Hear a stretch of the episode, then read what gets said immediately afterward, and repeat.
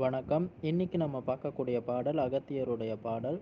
கொஞ்சம் நீளமான பாடல் தான். ஆனால் தோல் சம்பந்தப்பட்ட அத்தனை விதமான வியாதிகளுக்கும் சொல்லக்கூடிய ஒரு மிகப்பெரிய அரும் மருந்து. பண்ணப்பா குஷ்டமோடு கரப்பான் போக பண்பொன்று சொல்கிறேன் மைந்தா கேளு. நன்னப்பா பரங்கியோட பட்டை வாங்கி நலமான பறச்சாற்றில் ஊறல் போட்டு விண்ணப்பா ரவிவடவே உலர போட்டு விசையாக இப்படியே பத்து முறை பண்ணு. தன்னப்பா நன்றாக உலர்ந்த பின்பு தாக்கி நன்றாய் இடித்து வடி கட்டிடாயே.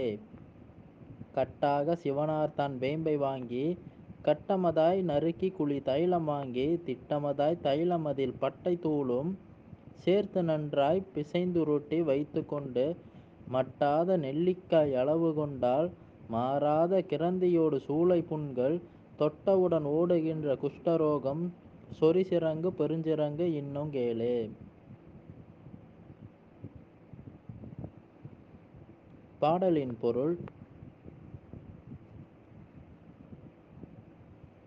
கரப்பான் குஷ்டம் இது போன்ற ரொம்ப கடுமையான தோல் வியாதிகள் முத கொண்டு அதுக்கு ஒரு பண்பு இருக்கு போக்குறதுக்கு. சொல்கிறேன் கேளுப்பா.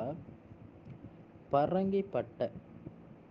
இது பெரும்பாலும் நாட்டு மருந்து கடைகளில் கிடைக்கும். இந்த பரங்கிப்பட்டையை எடுத்து பழச்சாறில் ஊறல் போடணும். பழச்சாறுனா வந்து எலுமிச்சையுடைய சாறு. அந்த எலுமிச்சையுடைய சாறில் நன்கு ஊற வைத்து அதுக்கப்புறம் அதை நல்லா வெயிலில் காய வைக்கணும். இப்படி பத்து நாட்கள் செய்ய வேண்டும்.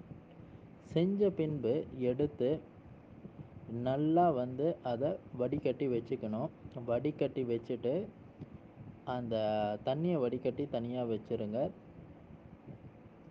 அந்த பட்டையை இன்னும் நல்லா காய வச்சு அதை நல்லா தூள் பண்ணி அந்த தூளோட சிவனார் வேம்பு இந்த சிவனார் வேம்புங்கிறது கொஞ்சம் கிடைக்கிறது அரியுது நாட்டு மருந்து கடைகளில் கூட கொஞ்சம் கஷ்டம்.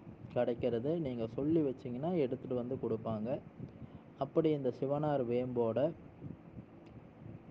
சிவனார் வேம்பை வந்து குழி தைலம். இந்த குழி தைலம்ங்கிறது வந்து அதாவது சின்ன சின்னதாக நறுக்கி போட்டு ஒரு பானையில் ஒரு மூணு அடி ஆழத்துக்கு மண்ணை தோண்டி அதில் வந்து அந்த காலத்தில் வந்து அதை வந்து வச்சு சின்னதாக ஓட்டையிட்டு அனல் ஏற்றி அது வழியாக இறங்கக்கூடிய எண்ணெயை சேகரித்து அப்படி எடுப்பாங்க. அதுக்கு பேர் குழி தைலம்.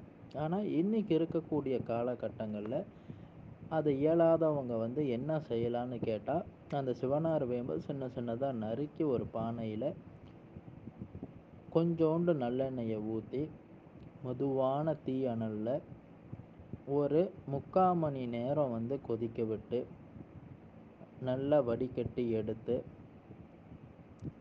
அந்த எண்ணெயோட அந்த எண்ணெயில் இந்த பட்டையோட பரங்கி பட்டையோட தூளும் அந்த சாறையும் சேர்த்து ஒன்றா பிசைஞ்சு நெல்லிக்காய் அளவு உருட்டி ஒரு சின்ன லேகியத்தை போல் வச்சுக்கிட்டிங்கன்னு சொன்னால் அதை வந்து தொடர்ந்து இருபது நாட்கள் அல்லது இருபத்தோரு நாட்கள் வந்து சாப்பிட்டுட்டு வரும் பொழுது மிகப்பெரிய அளவில் இருக்கக்கூடிய தோல் சம்மந்தப்பட்ட வியாதிகள் எல்லாம் தீரும். அதே சமயத்தில் பத்திய முறைகள்.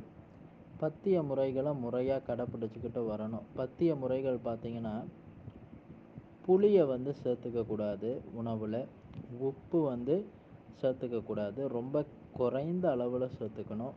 இப்படி இருபத்தோரு நாள்கள் வந்து செஞ்சுக்கிட்டு வந்தீங்கன்னு சொன்னால் நிச்சயமாக எப்பேற்பட்ட தோல் சம்மந்தப்பட்ட வியாதிகளும் வந்து நல்ல முறையில் நீங்கள் ஒரு தீர்வை காணலாம்.